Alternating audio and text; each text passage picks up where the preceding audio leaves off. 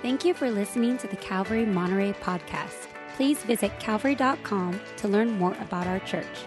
And visit nateholdridge.com for additional Bible teaching from our lead pastor, Nate Holdridge. Teaching today is our assistant pastor, Jeff Buck. Hey, good evening. I'm Pastor Jeff Buck. I am filling in here at Calvary Monterey for the Tuesday night Bible study for our lead pastor, Nate Holdridge, who is out taking some well deserved time away.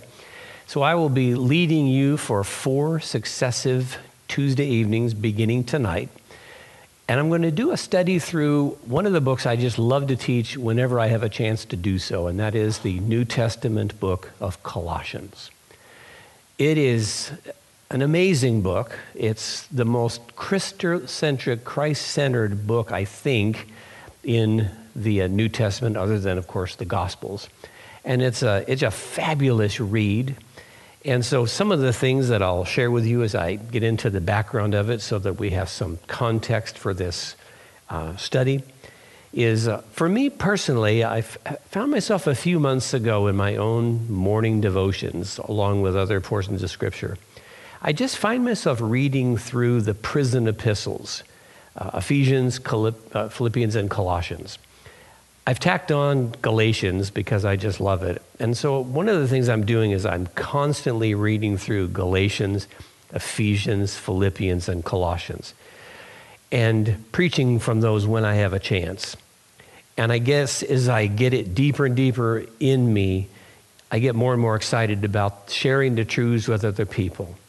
The sharing of God's word produces faith, and faith causes us to live at such a higher level. So I'm really enjoying reading this most Christocentric book. One of the things that's interesting about Colossians, and a little more on when it was written and so on in a moment, is that Paul uses here 55 Greek words, the original language uh, of the New Testament being koine, street level Greek. 55 words occur in this epistle that do not occur in any of his other writings. So it's a unique book that he's using and employing unique vocabulary for. Uh, so some of the uh, words that don't occur otherwise in his writings, for example, in chapter 1, verse 12, where it says, giving thanks to the Father who has qualified you to share in the inheritance with the saints. That word qualified doesn't occur elsewhere. Also in chapter uh, 2, verse 4, he, he mentions, I say this to you in order that no one may delude you with plausible arguments. And uh, some versions say fine sounding arguments. That fine, word fine sounding doesn't occur in other uh, books of uh, Paul's. He speaks in chapter 2, verse 8, he uses the term empty deceit. And again, that's unique to this particular epistle. And I love chapter 2, verse 14, where he is speaking of Christ's perfect fulfillment of the Mosaic Old Testament law. And we read in chapter 2, verse 14, he canceled the record of debt that stood against us with his legal demands. And then it says, This he set aside, nailing it to the cross that word uh, phrase, record of debt, unique to this passage. And here he is uniquely recording the fact that is Christ had lived the perfect life and then died the vicarious sinner's death, the record of debt, the, the Old Testament laws that uh, were against us because we just perfectly didn't perfectly fulfill them, uh, it's, it's as though he nailed the law to the cross with himself as part of his perfect sacrifice. And finally, uh, a word and a concept that occurs here that is occurring nowhere else is in uh, chapter 2, verse 18. Let no one disqualify you, insisting on asceticism and worship of angels, going on in detail about visions he's seen. That word asceticism, which just means severe self discipline, um, treating the body roughly, avoiding every kind of indulgence at all, which is so contrary to the doctrine of grace.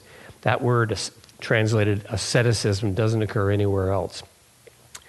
And you see these five examples of a vocabulary that's so different from Paul's other writings because this is a most unique book. And I think the effect in reading it, if you read Galatians, you experience freedom. Ephesians, you gain an understanding of my position and place in Christ. Philippians, you gain an appreciation specifically of the sacrifice of Christ. But in Colossians, my own opinion and my own experience is it enables you to fall in love with Jesus anew and afresh because it is, especially in chapters one and two, it's just such a beautiful exposition of all that Christ is, what he does, Christocentric, as theologians call it. The effect of reading it, I believe, is to refresh your relationship, your love relationship with Christ. The book is written in typical Pauline fashion. The first two chapters are, this is same with Ephesians, uh, the first two chapters are what Christ has done. And so we'll be starting there. And then chapters three and four, what do Christians do now that they have seen who Christ is and what he's done? And I think Paul is, is so wise in his approach here because it's important to know who we are before we handle what we should do to work out of our new nature, being should lead to doing. Because we, we know that grace has changed everything for us. We do not serve to gain God's acceptance. We have God's acceptance. So the good works are like our thank you out of this new heart, new nature that we've been given. It's our thank you to God. It's why I love to recommend, because of that theme of grace, uh, Pastor Chuck Smith's book, Why Grace Changes Everything. I think I've read it seven times now. Why Grace Changes Everything.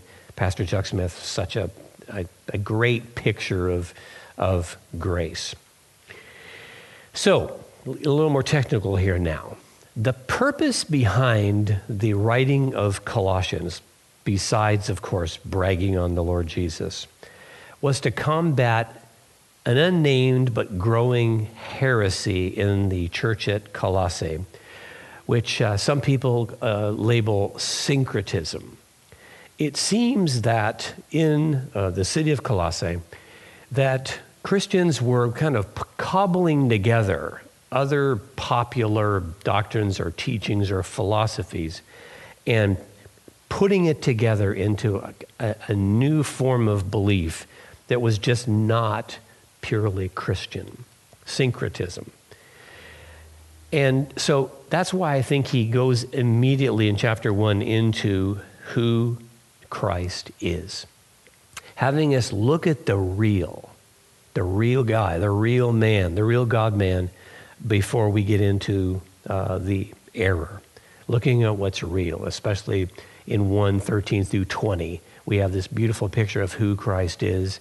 And so Paul is wisely laying the foundation of who Christ is before he addresses some of the erroneous teaching.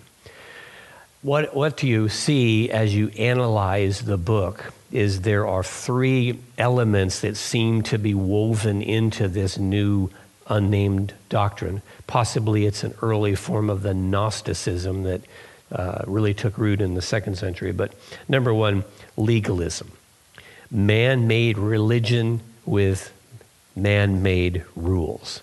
For example, in chapter 2, verse 20, he says, Why, as if you were still just a worldly person, are you uh, obeying human rules? And, he's, and he mentions rules like do not handle, do not taste, do not touch.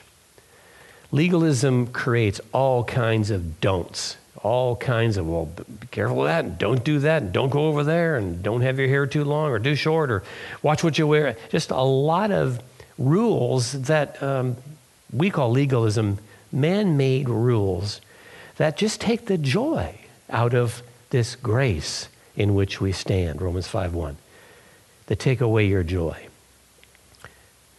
So easy to just make rules. I, I remember being in my beloved Bulgaria in Eastern Europe many years ago. And uh, there were different churches that you'd go to, and they had different rules that it had instituted about dress. And in some places, you were supposed to have a, wear a tie, and others not wear a tie, and women have this kind of dress or that kind of dress. And I remember being in a place one day where uh, ties were forbidden. And I, I said, Well, that's interesting. Okay. Uh, why are you not in this particular church supposed to wear ties? And he said, Well, it's simple. A tie has the point at the bottom and it's pointing to hell, pointing down to hell. And we do not want that. And I remember thinking inwardly, that's legalism. That, that, that you're, you're no better off if you wear the tie or if you don't. Legalism, man made religion, with man made rules. It's, it's so easy to substitute things like that for Christ. Secondly, asceticism, I already mentioned that, a severe discipline of the body. In, in 218 and 223, he uses that word uh, unique to um, this particular epistle.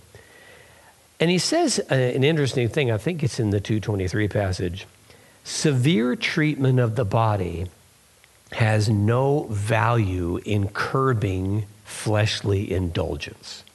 In other words, if I beat myself literally, as some of the Catholic fathers used to do, if I starve myself, if I treat myself um, roughly and think I'm going to bring my body under subjection because it's so evil, the Bible doesn't teach that your body is evil. It just teaches the fruit of the Spirit of self control but not this uh, asceticism where people were required to sleep on the floor uh, or, or whatever the, the rules uh, were made. The idea being it'll make you a more holy person if you're really rough on yourself. And Paul says, no, it's got to be about grace, it can't be about asceticism. And a third thing, which I have encountered certainly, a legalism, asceticism, and then mysticism. Uh, visions that become authoritative and directional. That, that would be my definition of it. Visions and therefore belief systems become authoritative and directional. And in 218, it says, This person is going on in detail about visions and puffed up by his sensuous mind. I've known several different people who were highly visionary and developed a system of beliefs, predictions for the future that they offered to the church to conform to based upon visions they'd had rather than most definitely making the Bible the accurate standard. I'll listen to what anyone says, I guess, uh, as far as feeling like they've had a vision of something. But um, it can't be mysticism. It cannot be something where we find ourselves adding to the Bible or replacing the Bible with a vision direction that comes from a person. Visions are valid. In Acts chapter 16, Paul has a vision in the night about uh, leaving uh, Turkey in the city of Troas and transitioning over to uh, Philippi in um, Europe. And so the gospel was directed from uh, one continent to another by a vision. But that was always subjected to scripture and what the other team members said, and it wasn't that they was always led by vision. Uh, the author, it says, is Paul. And it says in this first verse, Paul and Timothy, our brother. And I've always wondered, what was Timothy's contribution? Did Paul um, just put his name in here for, uh, for show? Uh, was Timothy a valid participant in the developing of these words? Uh, was he mentioned because he was faithful there to Paul? Um, we don't know. But it's not just Paul, it's Timothy, our brother. And it's 60 AD. Paul has been taken to prison in Rome. We know the whole story of Acts 27 and 28. And Paul is imprisoned in Rome AD uh, 60.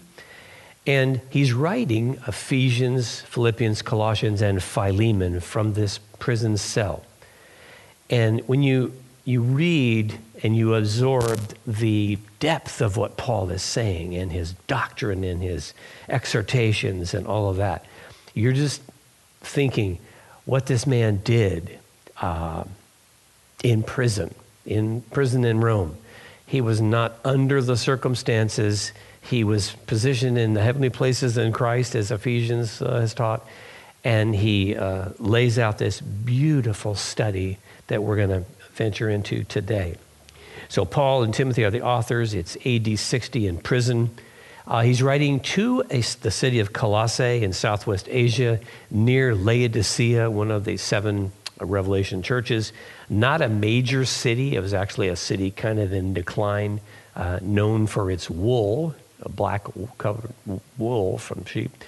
But um, a, a, city that Paul had not been to. It had been apparently uh, founded by Epaphras, who was uh, from that city um, was a, uh, a, disciple of Paul, and while Paul was, Paul was living in uh, Asia, in uh, Ephesus, apparently Epaphras went back to his hometown, founded the church.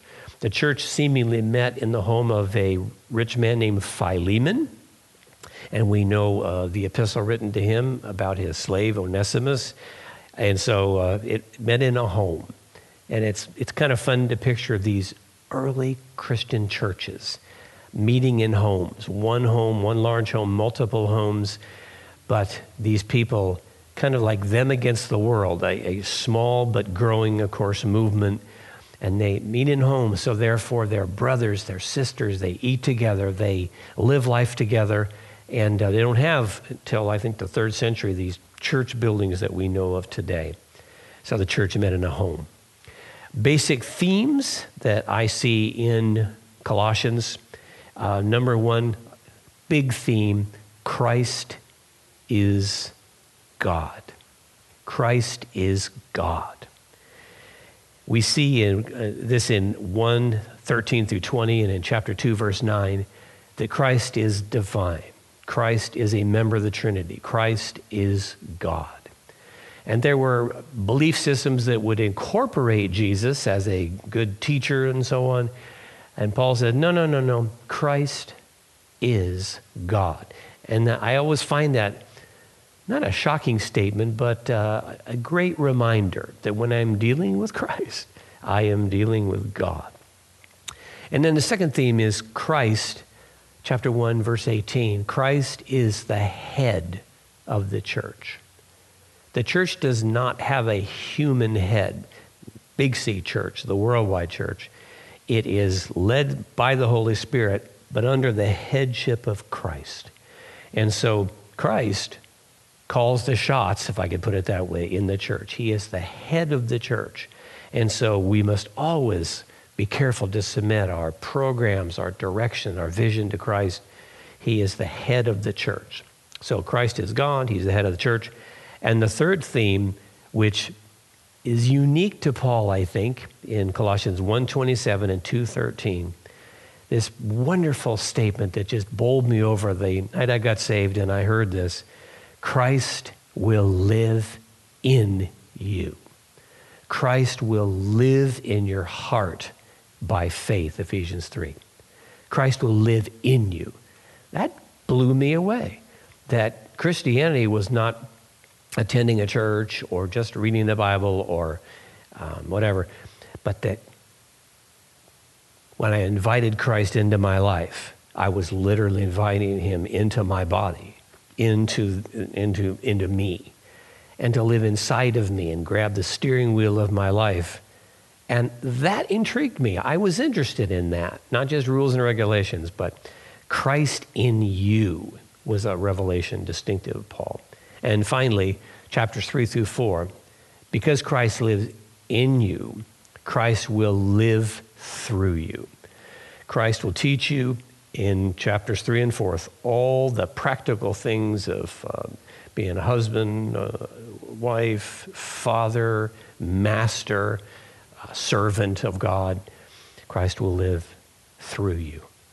So it's a masterpiece that I'd like to then spend a little time going through with you. Chapter one today, and then a successive chapter on the successive weeks until we have spent these four weeks together in Tuesday night Bible study.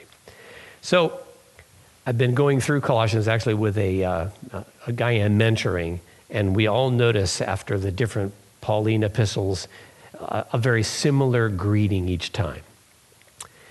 Colossians 1 1, Paul, an apostle of Christ Jesus, by the will of God, and Timothy, our brother, to the saints and faithful brothers in Christ at Colossae, grace to you and peace from God our Father. And you'll see this is a standard greeting, this last phrase grace to you and peace from God our Father. Ultimately, grace comes from God, peace comes from God, and grace and peace move together. When you live by grace, you're at peace. And when you are at peace, it shows that grace is moving in you. And this is not just an empty wish, just because he didn't know what else to say to get started, but he wishes on these brothers and sisters, his brethren. I wish you grace and peace which come from above. He introduces himself as Paul, an apostle of Christ Jesus by the will of God. He states his credentials in the first sentence I'm an apostle which just means a sent one. He is one that it, his whole life never had a, a home of his own. He had a home church in Antioch, but he was always going out on two or three year sojourns and just wasn't a resident uh, minister. That would be an elder or a pastor who was a resident person, but the apostolic ministry, by definition, was always on the move and the heart of it is to go where no one else has gone and to extend the kingdom of God into new arenas. You know, the heart cry is everyone needs to hear about Christ. And he says it's by the will of God. He always indicated in his writings that he didn't call himself, but this was something sovereignly done by the will of God. And I think that's what kept him going was the fact that he knew he was in God's will as he went through about 30, 32 years of apostolic ministry. And Timothy, our brother. One of the great things about Paul is he always worked in a team. Almost never did Paul do anything alone, but he had as many as seven or eight people traveling with him. Paul was highly relational, and he was, had an open hand and an open heart to people uh, working with him. And he said, Timothy, my brother, our brother, is involved in this letter, and then grace and peace. It's interesting, though, in, in verse 2, it says, To the saints and faithful brothers in Christ at Colossae. When I read that, I think of all the faithful brothers and sisters that I've known. And this is our call it's to be faithful. It's not to be flashy, but to be steady and consistent and unmoved and to continue on until the finish line. I, I find myself thinking in these latter years of mine, I just turned 67, about the ultimate finish line when I hear that voice or that call or whatever it is, and I'm taken out of my body and I'm, I've crossed the finish line. And I am intent to finish well. And so the faithful brothers in Christ. A great compliment. And now let me read a few verses. Verse 3 We always thank God, the Father of our Lord Jesus Christ, when we pray for you. Since we have heard of your faith in Christ Jesus, remember I said he had not been there, and of the love you have for all the saints, because of the hope laid up for you in heaven of this you have heard in the word of the truth, the gospel, which has come to you as indeed the whole world is seeing and bearing fruit and increasing, as God's word also has done among you. Since the day you heard it and understood the grace of God in truth, just as you learned it from Epaphras, our fellow servant. He is a faithful minister of Christ on your behalf and has made known to us your love in the Spirit. And so, from the day we heard, he's going to repeat this now, we have not ceased to pray for you, asking that you may be. And look at the prayer that this veteran apostle is offering for this church. I mean, this is wonderful. Asking that you may be filled with the knowledge of his will in all spiritual wisdom and understanding, so as, why we praying these, this triad, I'll talk about in a moment, to be true in your life, so that you may live in a manner, walk in a manner worthy of the Lord, fully pleasing to him, bearing fruit in every good work, and increasing in the knowledge of God. Beautiful verses.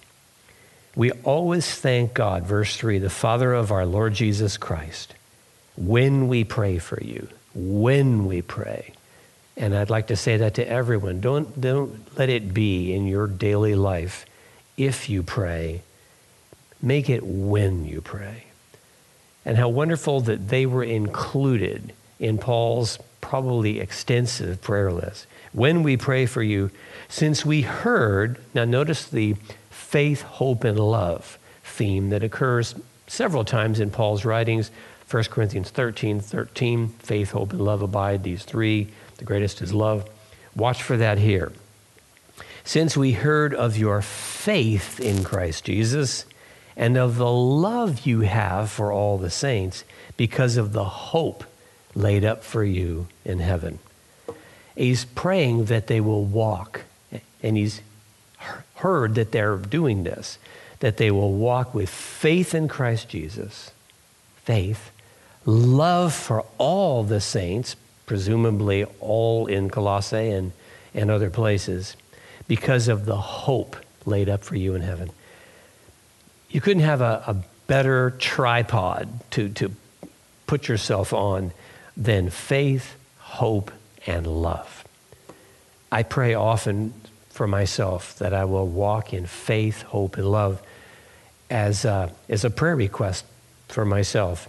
And this is what Paul prayed for the church at Colossae uh, that they'd have faith, hope, and love, which just makes a supernatural atmosphere that anything can happen.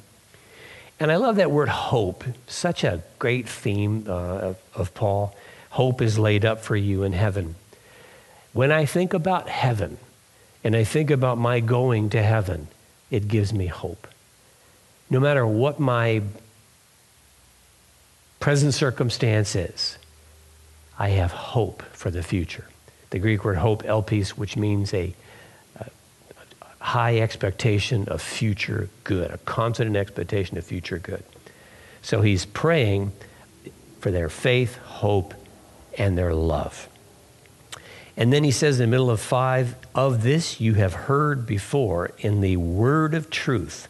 And notice he calls the uh, preaching of the gospel, he calls it the word of truth, the gospel, which has come to you as indeed in the whole world that is bearing fruit and increasing. It's really amazing that from nothing in 30, 33 AD, the gospel after the resurrection of Christ and his ascension, the gospel just explodes through the Roman Empire through all kinds of means, which I don't have time to go into. But it was a time that uh, Roman roads and Roman peace allowed the gospel to just um, go everywhere. And very often, if you trace Paul's steps, he is going on main Roman roads built for Rome, but also for God.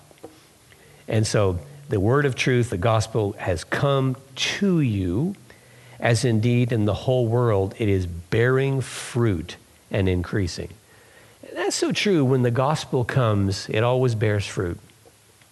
There are practical changes in who we are and what we do and how we behave. And we just call it fruit. Fruit is something that grows naturally and so do all of these new things begin to take place in us naturally as we believe the word of truth. We find ourselves saying, Well, I can't say that. Well, I can't do that. I, I can't go there. Not because of legalism, but because of the fruit that's changing us inwardly from the inside out. And so it's in the whole world bearing fruit and increasing, partly because of the apostolic ministry, always wanting to go to the next place and bring the gospel to new places. As it also does among you since the day you heard it, and notice this next phrase, and understood the grace of God in truth. If you analyze that, Paul is saying the bottom line of this gospel is you got to understand the grace of God in truth. The true grace of God is what comes to us in the good news of Jesus. The gospel is Christ died for our sins, he was buried, and he rose again. And he places grace inside us, a sense of God's grace toward us, and it then releases grace and ability in us to say and be and do things we never could before because we have, and we're still unpacking this, understand the grace of God in truth. I do like that word truth because truth is truth. And Paul was a, a real stickler for what's true. And uh, we have to be like that today. Just in verse 7, as you learned it from Epaphras, our beloved fellow servant. Paul often uses the word beloved. He was so relational, he was so loving. He could be stern, he could be corrective, but man, he loved people. Our beloved fellow servant, a faithful minister of Christ on your behalf, and he has made known to us your love in the Spirit. It's, it would be interesting if uh, Epaphras was in a meeting when this was read and he heard these words about himself. But wouldn't you like to be like this? To be a faithful minister of Christ and making known the love of the Apostle Paul. And it's interesting, he says, He has made known to us your love in the Spirit. Epaphras has told us Paul, we love you. Paul, we're committed to you. Paul, we're for you. And love means everything to people in ministry. People in ministry are never perfect. We make all kinds of mistakes. But one thing that Epaphras did is when he came back to Paul, he said to them, They love you. They're for you. They're committed to you. And he says in verse 9, And so, from the day we heard of what's happening in you and that you love us and are interested in us and you care for us, we have not ceased to pray for you, asking that you may be filled. Now, notice the three words here that you may be filled. I love that verb there. Filled with three things the knowledge of his will in all spiritual wisdom and understanding if you have knowledge, wisdom, and understanding, you are set. If you have the knowledge that you need, if you have the information that you need, if you have the facts that you need, if you study something and you find out all about it and you're, you're, you have knowledge, it just simply means it's going to show you the knowledge of God's will. And the, the, the more I study and the more I learn and the more I seek knowledge, the, the clearer I get about God's will for my life. The knowledge of His will in wisdom. Wisdom is direction, and uh, understanding is seeing how everything fits together in a situation and properly analyzing a whole situation, seeing the big picture. Wisdom is directional. It's what do I do with the knowledge and uh, understanding how do I apply it? Where do I go? And so he's praying such profound things. Uh, church at Colossae, may you have knowledge, spiritual wisdom, and understanding. Man, what a thing to pray for someone else. And if I know Paul, this was a regular prayer that actually took place. Why am I praying for these three important things? Verse 10 so that as, as you will walk in a manner worthy of the Lord. I love that word worthy. To walk and live in a manner worthy of the Lord. Sometimes when I am around someone and, and they, they act in such a way that I think is kind of beneath them, I will say to them, using my own words, You're a better man or you're a better woman than that. You're better than that.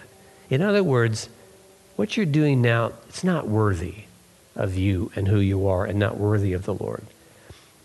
So he's concerned that they walk in a manner that's worthy of having the Lord in their life. And the next phrase, fully pleasing to him. Imagine being fully pleasing to God. I mean, God will always love you and care for you, but imagine being fully pleasing to Him. To be able to know that I please God, that He's joyful about what I'm becoming, where I'm going. Those of you who are parents know the importance of communicating to your children how they please you, what they mean to you. You, just can't wait for your kids to be perfect. Um, you've got to love them and enjoy them as they are, and that they please you. That you're grateful that they're alive, grateful that they're around. Fully pleasing, though, to God, bearing fruit in every good work and increasing in the knowledge of God. Notice that balance there bearing fruit in my work and increasing in knowledge. So there's always the studying, but then there's the doing. There's always the growing in knowledge. But not just that, not just sitting around getting, you know, fat and happy, but it's it's doing something with it, bearing fruit in every good work. You know what's interesting? You, you have more knowledge when you work. And as you're working, you learn more things. And those two things going together, the being and the doing that I mentioned before. And these, these people were really doing that. Fully pleasing to Him, bearing fruit in every good work and increasing in the knowledge of God. So those first 10 verses are just marvelous. Now let me read 11 through 14. Here's, a, here's again the prayer. He just can't stop praying. May you be strengthened with all power according to his glorious might for all endurance and patience with joy, giving thanks to the Father who has qualified you to share in the inheritance of the saints in light. He has, de- great sentence here.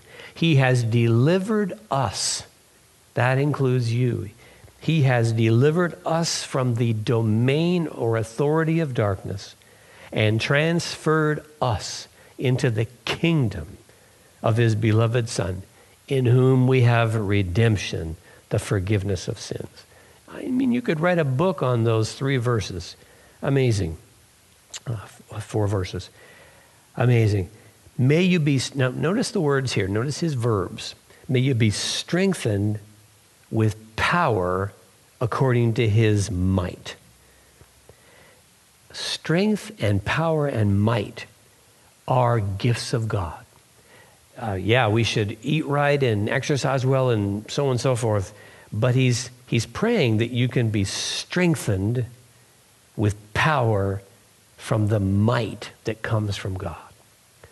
I know for me, the older I get, the more I find myself as my body is not the same at age 67 as it was at 27, but I can depend upon the strength and the power and the might of God.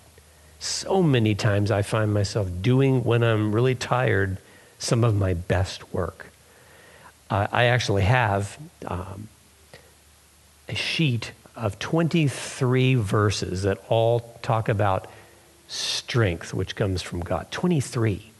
And once in a while, I just run through those things in my quiet time and appropriate strength to do God's will at His level. Strengthened with power from His might. And what does that, what do those three things produce? In, in uh, the end of that same uh, verse 11, for all endurance and patience with joy. Joy is such a, a, key element of the Christian life. Joy is the second of the fruits of the Spirit in Galatians 5.22. And he says, for all endurance and patience with joy.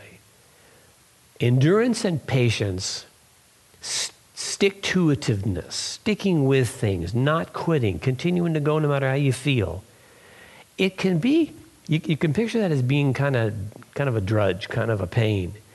But he said, if you're strengthened with the power and the might of God, your endurance and patience can be met with God's joy. I've been a pastor 48 plus years now, and it's been the joy that I appropriate every day because I depend upon the strength and power of God that's kept me happy and enthusiastic about ministry, even when difficult things have come my way, you know, many times. But he says, what can happen to you is you can have all endurance, all endurance, whatever that situation is that you're facing, whatever mountain you have to climb, whatever relationship difficulty may be in your marriage or your parenting or your, your, your job, all endurance and patience with joy. And one of Paul's themes next, giving thanks. Man, Paul is big on that. I have tried to learn from Paul, and the many times he talked about giving thanks to be a person that gives thanks always. Giving thanks to the Father who has qualified you to share in the inheritance of the saints in light. And the word inheritance is so wonderful. And it shows us that it's not because we earn all the wonderful things that are going to happen to us in this life and the next but He has simply qualified us because we are in Christ to have a wonderful inheritance like all the other saints in light. Inheritance of the saints in light. I, I don't even know how to exegete that phrase. There's just something about when we live in an obedient fashion with Christ, we discover more and more truth. We have more and more amazing supernatural experiences that we don't deserve, that we didn't earn. And on you know some of my worst days, I've seen some of the most incredible miracles happen and realize, well, it's just my inheritance. It's just a thing that God has given me because I'm a son and of God. Giving thanks to the Father because He's qualified me in Christ to share with all the other saints this inheritance. And that, that word light, I can remember before I came to Christ at 16, what a dark cloud there was over my life.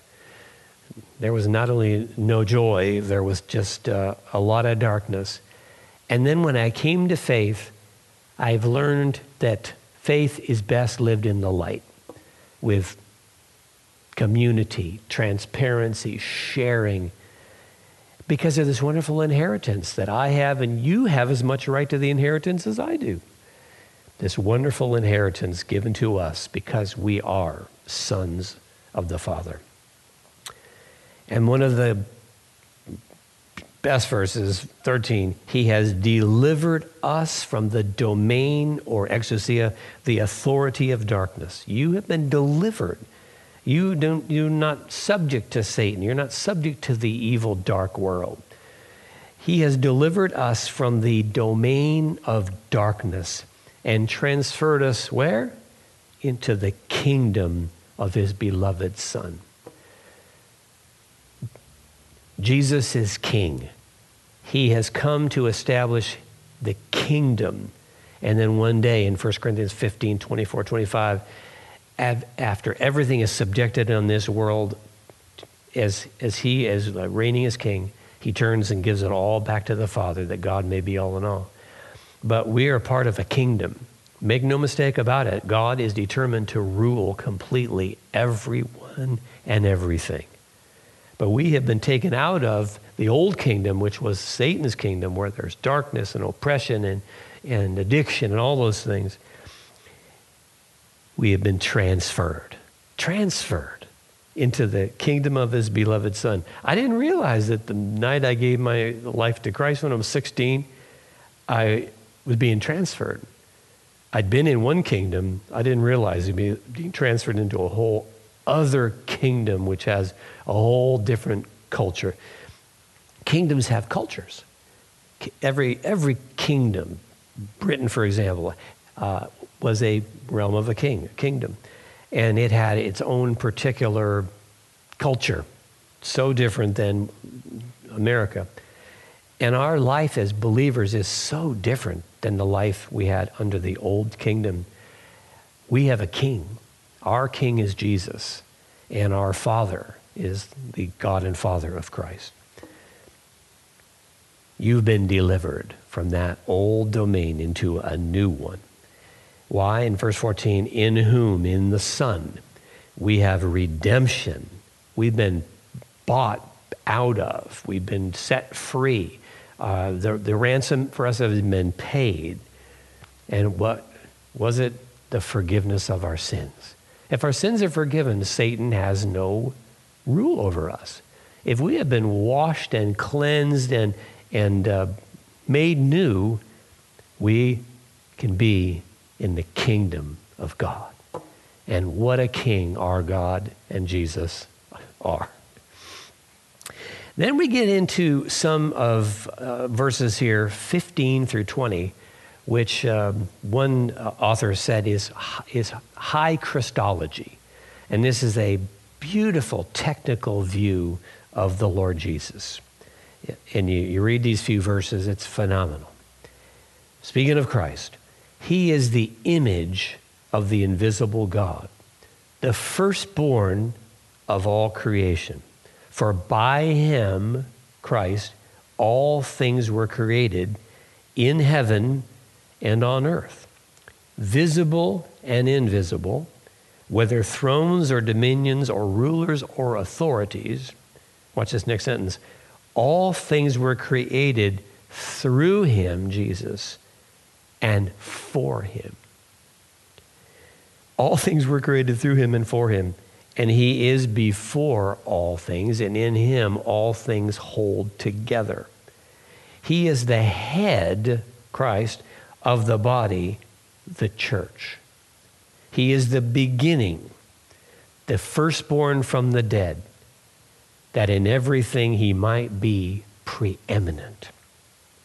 That's why we say Jesus is Lord you would get in a lot of trouble in the Roman Empire walking around saying Jesus is Lord because the emperor was supposed to be your Lord. And that got an awful lot of people killed because they believed that in everything Christ should be preeminent.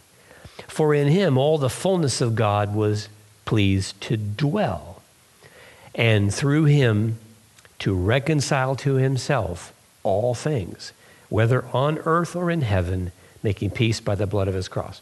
I mean, it's a, it, that's a huge sentence as Paul is writing this or dictating this. It's huge.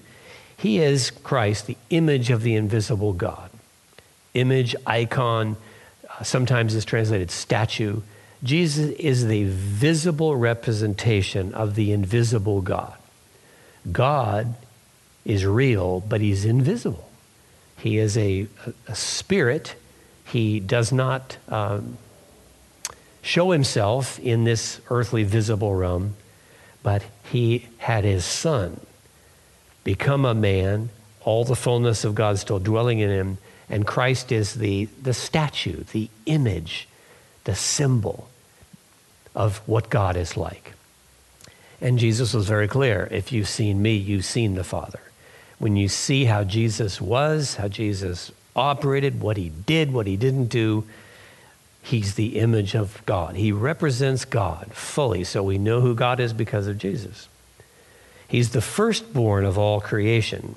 He is, the, as it were, in a, in, in a family, he was like the eldest son, the firstborn, the oldest, the, the one who has all the, the uh, power and all the authority um, underneath the Father. And when the Father died, he would become the ruler of everything. He's the firstborn of all creation. That may also be referring to his resurrection. For by him, and this is what they call high Christology, that Paul reveals here that it was Christ that actually did the creating of all things, God creating through through Christ. For by Christ all things were created, things in heaven and things on earth. Notice there are things on earth that are created, and there are things in heaven that are created. And Christ is the, is the, the craftsman that has produced all these things, whether they're visible or invisible. And it's important to say that there are invisible things that are things. They're real. We just don't see them. But there really is a throne of God. There really is a new Jerusalem being prepared in heaven. There really is uh, angels and, and born again spirits made new. There is real things, we just don't see them. But Christ is beyond and behind all of this. Thrones or dominions, rulers or authorities. How many thrones and dominions and empires have come and gone in this world? All of them were created through Christ. He is the one that is ruling history, and they are created for Him. Jesus, under the authority of God, has used every authority that's come through this world. Not that every one of these authorities in these uh, countries have done the will of God, but, but Christ has his hold on all the, the nations that come and go because he actually has created history. He's behind history. Because it says all things were created through him and for him. Christ is, is using history, is using even countries and powers that don't uh, acknowledge him. He is using them in some ways we don't understand, way above us. They're for him. He is before all things. So, in other words, as, as part of the eternal God, he is before every created thing. He was existed before. And in him all things hold together. As I understand that, this creation, which when we look at it is so orderly and, and uh, predictable, uh, it's being maintained by Christ. He is holding it together, maintaining it, and He is then the head of the body, the church. He is the beginning, the firstborn from the dead. I love that. He's the first one that came back from death. He was not subject to death as being God the Son, but as being the Son of God who came to earth. He subjected himself to death. And so he has been through death and went ahead for us. So that's why we don't fear death, because Christ has already done that. And we know that the moment we die, uh, we meet angels, we meet Christ, we meet this heavenly realm. He is the firstborn from the dead. Thank God he's not still in the grave. He rose from the dead that in everything he might be preeminent. That's another unique word here. That in everything he might be preeminent. That's why we say Jesus is Lord. And the day will come when everything is subjected to Jesus, Philippians 2, and then every knee bows to him. Why? For in him the fullness of God was pleased to dwell. He is the God man. And it's interesting here, the, the Greeks and the people of this age did not believe that um, a man could be God or God could be man. They, they didn't believe that there could be a God man. You were either a man or you were a God. And this is uh, Paul's way of saying, in Christ, the man, all the fullness of God was pleased to dwell. And the Greek word there, dwell, means permanently. So Jesus will permanently be the God man. And then through him, God reconciles to himself all things because our world is unreconciled to God. Our, our world is in rebellion against God. And so Jesus came, and by the blood of his cross, he has provided a way that we can be reconciled to God. It's a wonderful thing in life to not be at war with God, to not be trying to arm wrestle with God. Through Christ, we are reconciled to God, and, and all things are potentially reconciled to God. He made peace by the blood of his cross. And whether it's earth or heaven, the blood of Christ reconciles people. And then he goes on to say in 21 And you, who once were alienated or hostile in mind, but part of that old kingdom, doing evil deeds, he has now, again, reconciled in his body of flesh. Christ was a real man in whom God dwelled. He was the God man, the hypostatic union, the theologies um, put it. He is now reconciled in his body of flesh by his death in order to present you.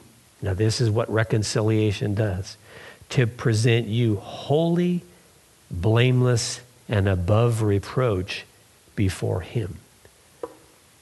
I find myself intimidated at the thought of standing before God, knowing all my imperfections, except when I read these verses, I am presented holy, blameless, and above reproach before God. What an amazing thing. We have no right or confidence to stand before God except for the reconciliation that's come through the blood of Christ whom we accept as Savior and Lord, and we become reconciled to God. I do notice, though, this is something that Paul does several different times. He says, if, if, and this is his challenge. Uh, don't just sit down and not go any further. You got to continue to walk ahead in this reconciliation. If indeed, important word here, you continue in the faith stable and steadfast, not shifting from the hope of the gospel which you heard, which has been proclaimed in all creation under heaven, and of which I, Paul, became a minister. Key word continue. I cannot tell you without grief of the many, many, many people I know that have not continued on with God. My own call to ministry occurred after seeing a, a move of God in Bel Air, Maryland, where I was in high school. And at the end of my junior year in high school, seeing 80 or 90 students studying the Bible. And uh, it was amazing. And, and being taught by a local Baptist pastor, and, and we, were, we were getting the goods. I went away for a, a, a month, a backpack trip, came back, and there were 15 left. And I never saw those other 65, 75 people again. And I was crushed with the fact that people were not continuing. And I made a commitment to God, a vow, I guess. I made a commitment to God Lord, if you'll show me again the outpouring of your Spirit, I will dedicate my life to helping people continue and walk in their faith. I was volunteering for ministry in, in a and a year later, in my freshman year of college, I saw an outpouring of the Spirit again, and I've been in ministry ever since December of 1972. You got to continue, continue, continue in the faith, stable, steadfast, not shifting from the hope. Sometimes people fall away because they're, they lack hope. They've lost hope because this prayer maybe wasn't answered, or that difficulty happened, or, or whatever it might be, or an unanswered prayer, continue. May I just tell you, after 50 years as a Christian, continue. Don't stop. Don't look around you. Continue, continue, continue, and be that person that finishes, as I mentioned earlier. Finally, 24 through 29, such a beautiful beautiful part of this. I haven't even been looking at my notes. Verse 24 Now I rejoice in my sufferings for your sake. Rejoicing in sufferings. And that's kind of a weird statement. I rejoice in my sufferings for your sake. And in my flesh, I am filling up what is lacking in Christ's afflictions for the sake of his body, that is the church. And it's interesting he is saying, My sufferings are simply part of all the different sufferings that are going to happen in this world to fulfill Christ's mission and to bring the kingdom of God into people's lives. We're all going to suffer. And there's going to be a certain amount of suffering that all of us have to pass through. And he says, I'm just filling up my part of that. And he wasn't um, complaining about his sufferings. He wasn't saying, I wish I weren't suffering. He's saying, No, I'm just filling up what's gonna, what has to be as I follow Christ's afflictions for the sake of his body, the church. And, and you know, in my life, anything for the church, anything for the body, whatever it takes, that's my delight to do, even if I suffer in pastoring or whatever it might be, of which I had become, he says, a minister, a servant, according to the stewardship from God that was given to me for you to make the gospel fully known. Paul used this word stewardship which we would say today an assignment or a responsibility. That God gave him a responsibility to reach the northern Mediterranean region and on into uh, Italy. I had a stewardship, he's saying, and how important that I, um, I became a minister uh, because of that stewardship from God that was given to me for you when Paul became an apostle, he didn't know he'd be ministering to, to Colossae. But God had this whole thing set up for Paul. And even though it would be laced with suffering, he was going to plant churches and love on churches and direct churches. A stewardship from God that was given to me for you to make the Word of God fully known, the Word of God going everywhere possible. The mystery, and this is a word Paul loves to use the mystery hidden for ages and generations, but is now revealed to his saints. Everyone loves a mystery. Everybody loves something that's hidden and like, what is it? Uh, where is it? What, what, is, what is the truth? What, what's, what's real meaning in this world? And he mentions this mystery, hidden for ages and generation, and now this mystery revealed to the saints. Verse 27 To them, the saints, God chose to make known how great among the Gentiles. And one of the part of the mystery is that the Gentiles, not just the Jews, would be able to become believers and to become rightly related to God. How great among the Gentiles are the riches of the glory of this mystery, which is, drum roll, what is? Christ in you, the hope of glory. That was the mystery that for both Jews and Gentiles, the Messiah, Christ, would live in us. That's the prize. Christ living in me. That's the mystery. That's the prize. That's the dessert. That's, that's the everything. Christ in me, the hope of glory. A hope of living and experiencing God's glory in this world, having a, a glorious church and glorious marriage and family and all the things that are glorious. And then the hope of glory, of course, the glory of God in heaven. And here's a verse, verse 28, that many, many, many pastors have taken as a slogan. I've heard our pastor, Pastor Nate, mention this. Verse 28 Him we proclaim, warning everyone and teaching everyone. Here's the job of a pastor warning and teaching everyone with all wisdom that we may present everyone mature in Christ. Oh, as a pastor, I long to see people mature. I long to see people grow up, and so that then they can go minister to other people, not just receive ministry. We warn and we teach with all wisdom to present everyone mature in Christ. That's the goal.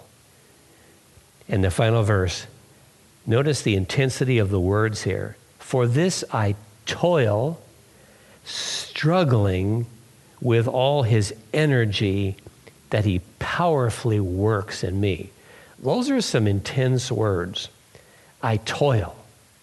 Ministry is, is difficult. It's not uh, just sitting around between Sundays and just sort of hanging out and whatever. But he says, no, no, no. I toil, struggling. Sometimes it's different, different. Sometimes in ministry, it's like you're walking through peanut butter. It's just so difficult. But I toil, I, I toil struggling with all the energy, energy which comes from God that he powerfully works within me. That's how Paul survived the beatings and the stonings and the shipwrecks and the, the criticism and the, the uh, complete rejection by uh, his fellow Jews because of the energy and the power that worked in him. You can get through anything if you can, as a steward of God, lay hold of his power. So I want to lead you in a moment into prayer because what I see in this wonderful passage is number one, we got to keep Christ central.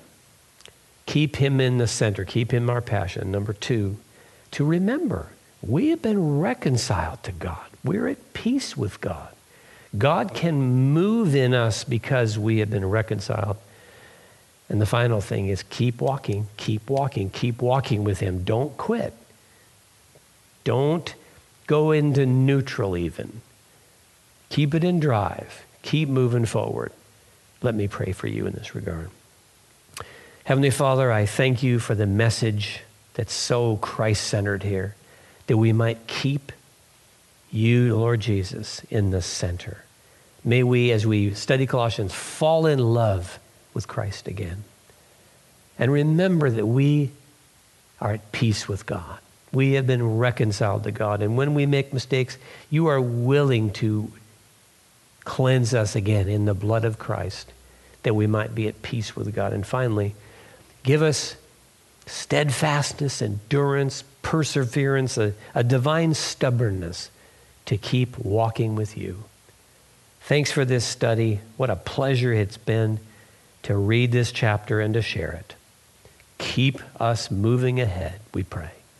And thank you for the weeks that will come as we'll, even next week, study Colossians 2. Thank you, Lord Jesus, in your great name. Amen. God bless you. Thank you for studying with me. Thank you for listening. If you would like more teachings and information about Calvary Monterey, please visit calvary.com. You can also find books, teachings through the Bible, and articles from our lead pastor at nateholdridge.com. Thanks again for tuning in. See you next week.